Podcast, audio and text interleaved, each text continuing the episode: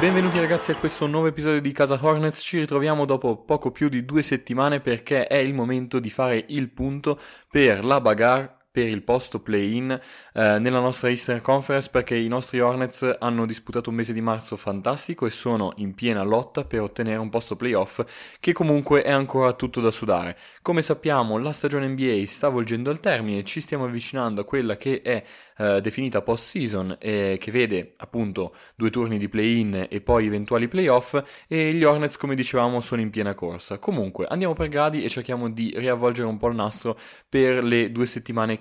ci siamo ormai messi alle spalle e che hanno visto gli Hornets come assoluti protagonisti. Perché? Dopo un mese di febbraio, eh, che appunto tutti sappiamo, una, un periodo prima dell'All-Star Game veramente pessimo, gli Hornets hanno disputato un mese di marzo veramente incredibile. Dall'ultimo episodio che abbiamo registrato sono 7-2, quindi 7 vittorie e 2 sconfitte e al momento si trovano al nono posto della Easter Conference con un record di 40 vittorie 37 sconfitte. Quindi, che dire, da un eh, mese di febbraio appunto che li ha visti molto in difficoltà, li ha visti con un record al di sotto del 50% di vittorie, ora gli Hornets hanno un margine abbastanza ampio sopra il 50% di vittorie e credo che eh, termineranno la, la, la stagione o con un record appunto del 50%, quindi 41-41, o con qualcosina in più e questo è tanto di guadagnato come abbiamo più volte ripetuto nel corso di questi episodi. Quindi nel mese di marzo appunto abbiamo visto una crescita esponenziale dal punto di vista offensivo e anche dal punto di vista difensivo, partiamo con dei numeri. Offensive rating, quindi punti segnati per 100 possessi sono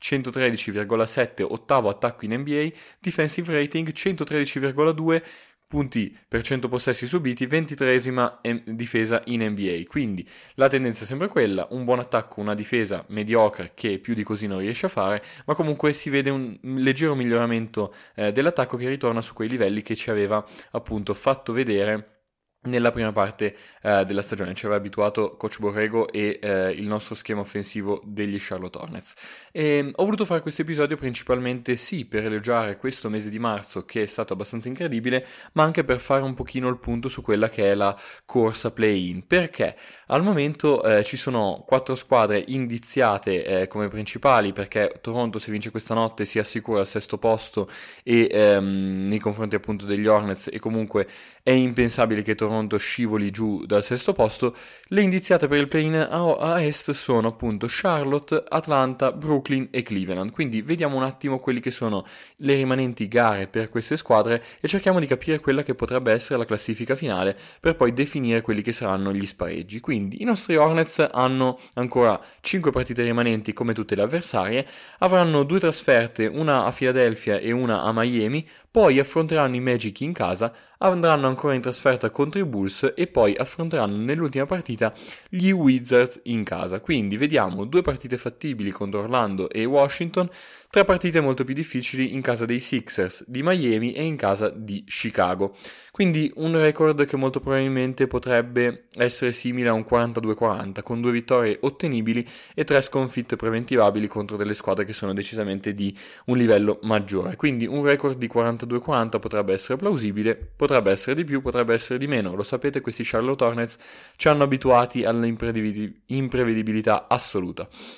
Abbiamo poi gli Hawks che anche loro hanno un calendario diciamo non così eh, facile, affronteranno i Nets in casa nella prossima partita, poi viaggeranno in Canada per affrontare i Raptors, torneranno a casa per affrontare Washington in casa e poi ultime due trasferte, prima a Miami e poi a Houston. Anche qua il record eh, ha mh, mm, il, diciamo, il calendario ha delle partite vincibili, delle partite meno vincibili potrebbe finire con un 3 eh, vittorie e 2 sconfitte, quindi le partite contro Washington, contro Houston sicuramente eh, sono fattibili, le altre un pochino ehm, diciamo più difficili, ma Atlanta ha dimostrato di essere in crescita come, come altre squadre e ha dimostrato soprattutto di essere un, un, fortino in casa quindi è possibile magari vederli anche vincere nella partita contro i Nets ehm, che ci aspetta appunto nei prossimi giorni. Poi abbiamo Brooklyn eh, che anche lei è ingabbiata in questa lotta nonostante il potenziale assoluto di assoluto livello è comunque maggiore rispetto alle altre contendenti, che eh, dovrà affrontare ehm, Atlanta fuori casa nella prossima partita, poi in casa contro Houston, fuori casa contro i Knicks e in casa di nuovo contro Cleveland e Indiana per le ultime due gare. Il calendario di Brooklyn è eh, oggettivamente il più facile delle contendenti E eh, visto il potenziale della squadra, è, è, giusto pensare che questa squadra potrebbe finire con 5 vittorie nelle ultime 5 partite o anche solo 4 vittorie. Quindi quello che, che ci aspettiamo è sicuramente Brooklyn prendere decisamente una volta per tutte il volo e ottenere quindi il settimo posto in classifica per poi qualificarsi al primo turno di play-in senza troppi eh, problemi. Brooklyn quindi è eh, diciamo la nostra indiziata principale per fare meglio in questo, in questo, periodo perché come sapete appunto con il ritorno di Irving ehm, che ha, poss- ha, la possibilità di giocare in casa, ha più possibilità di giocare nonost- eh, viste le eh, minori restrizioni dal punto di vista vaccinali e eh, appunto un Kevin Durant sempre più nell'Olimpo di questa lega è facile pensare che eh, i Brooklyn Nets possano ottenere questo settimo posto. Poi abbiamo Cleveland, che è l'ultima squadra che al momento appunto siede sul settimo posto, ma sta avendo molte difficoltà per via di infortuni e nelle ultime partite è abbastanza in caduta libera, che dovrà affrontare New York in trasferta, poi in casa contro i Sixers, nuovamente in trasferta per affrontare Orlando e i Nets come abbiamo ricordato prima, e poi l'ultima in casa contro Milwaukee. Il, il, calendario di Cleveland in queste ultime 5 partite è decisamente difficile e soprattutto considerando quelli che sono gli infortuni che hanno in questo momento perché stanno giocando sia senza Jared Allen e eh, notizia appunto freschissima sia senza Evan Mobley che erano stati diciamo due dei fattori principali del loro successo nella prima parte di stagione, potrebbero finire la stagione con una vittoria e quattro sconfitte o due vittorie e tre sconfitte. Comunque, anche qui eh, dipende molto mh, da uh, partita a partita perché tutte le partite sono molto indecise e soprattutto mi preme ricordare che nonostante le, le, diciamo, le partite che abbiamo etichettato in questo caso come facili o difficili, ci sono molte squadre che ancora cercano vittorie per definire la loro posizione in termini di playoff, quindi affrontare squadre come Sixers, come Heat, come Milwaukee non sarà sicuramente facile perché cercheranno di ottenere un miglior posizionamento appunto in ottica eh, playoff. E mai come quest'anno eh, la Eastern Conference è stata così indecisa fino all'ultimo, anche per merito di quello che è il meccanismo dei play-in che sembra, soprattutto a est, eh, star funzionando molto molto bene.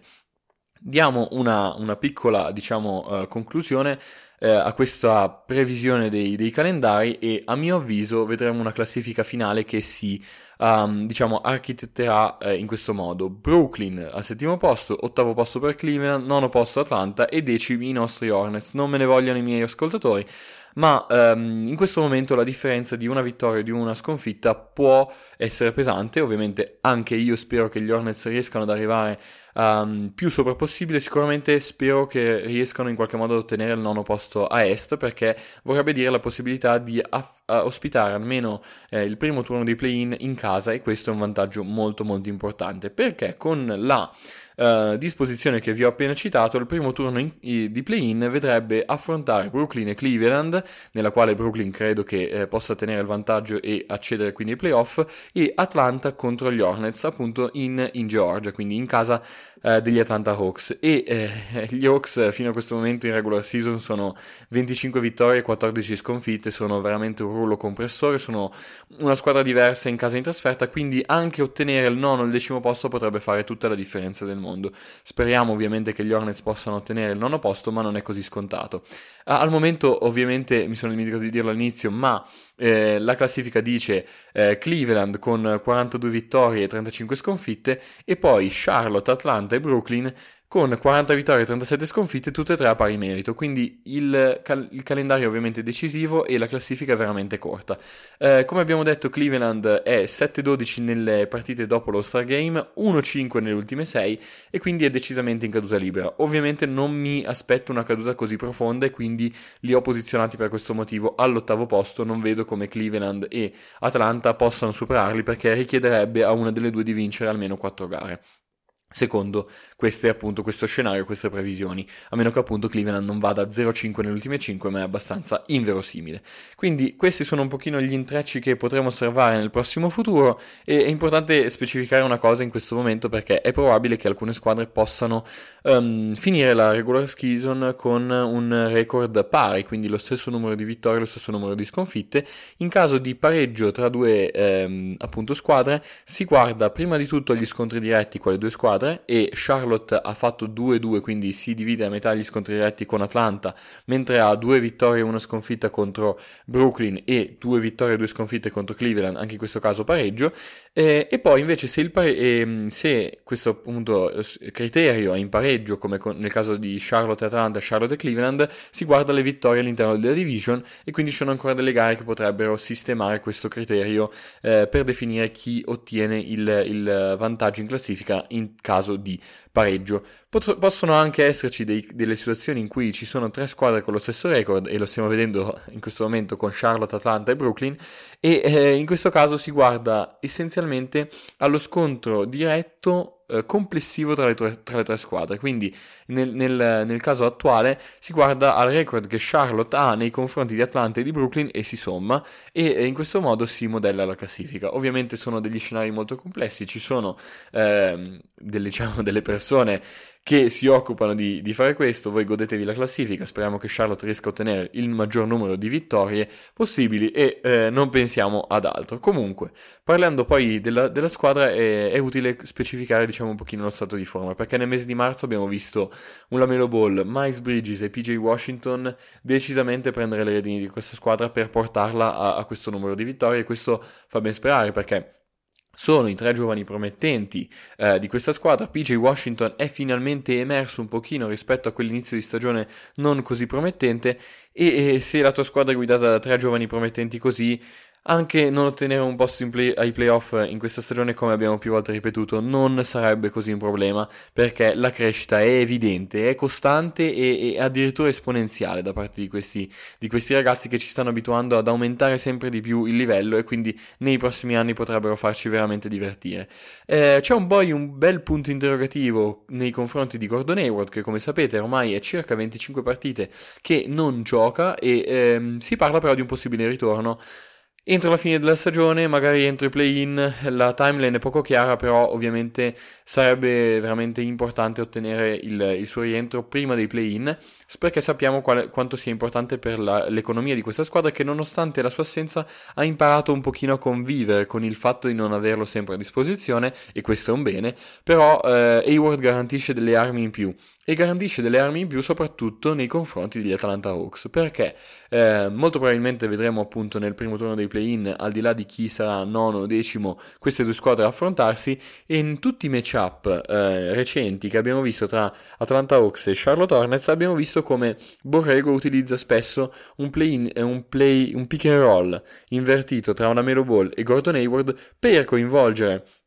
eh, Young difensivamente e poter sfruttare il mismatch tra Gordon Hayward e, Play Young, e, e Trey Young ehm, e per trovare quindi dei canestri molto facili. Quindi la sua presenza in, un, in uno scenario di questo tipo sarebbe veramente decisiva per le sorti della partita e comunque sarebbe importante anche in eventuali diversi matchup. Comunque, come avete visto, eh, diciamo c'è da divertirsi, c'è da guardare queste 5 partite col fiato sospeso e poi ci ritroveremo ancora una volta prima del, del play-in perché abbiamo intenzione di farci di nuovo una chiacchierata con i ragazzi di Teal Purple eh, intorno all'11, il 12 prima della, partita, della prima partita del play-in che è proiettata il 12 e il 15 invece sarebbe la seconda partita um, di aprile ovviamente eh, del play-in per poi definire la griglia finale dei playoff. Quindi ragazzi eh, vi invito ad ascoltare questo episodio, vi invito a continuare a seguirci e soprattutto aspettando quella che è eh, l'ultimo episodio con i ragazzi di Teal Purple, eh, diciamo eh, calendario permettendo, vediamo un attimo se riusciamo a mh, mm, racimolare più ospiti possibili, altrimenti ci sentiremo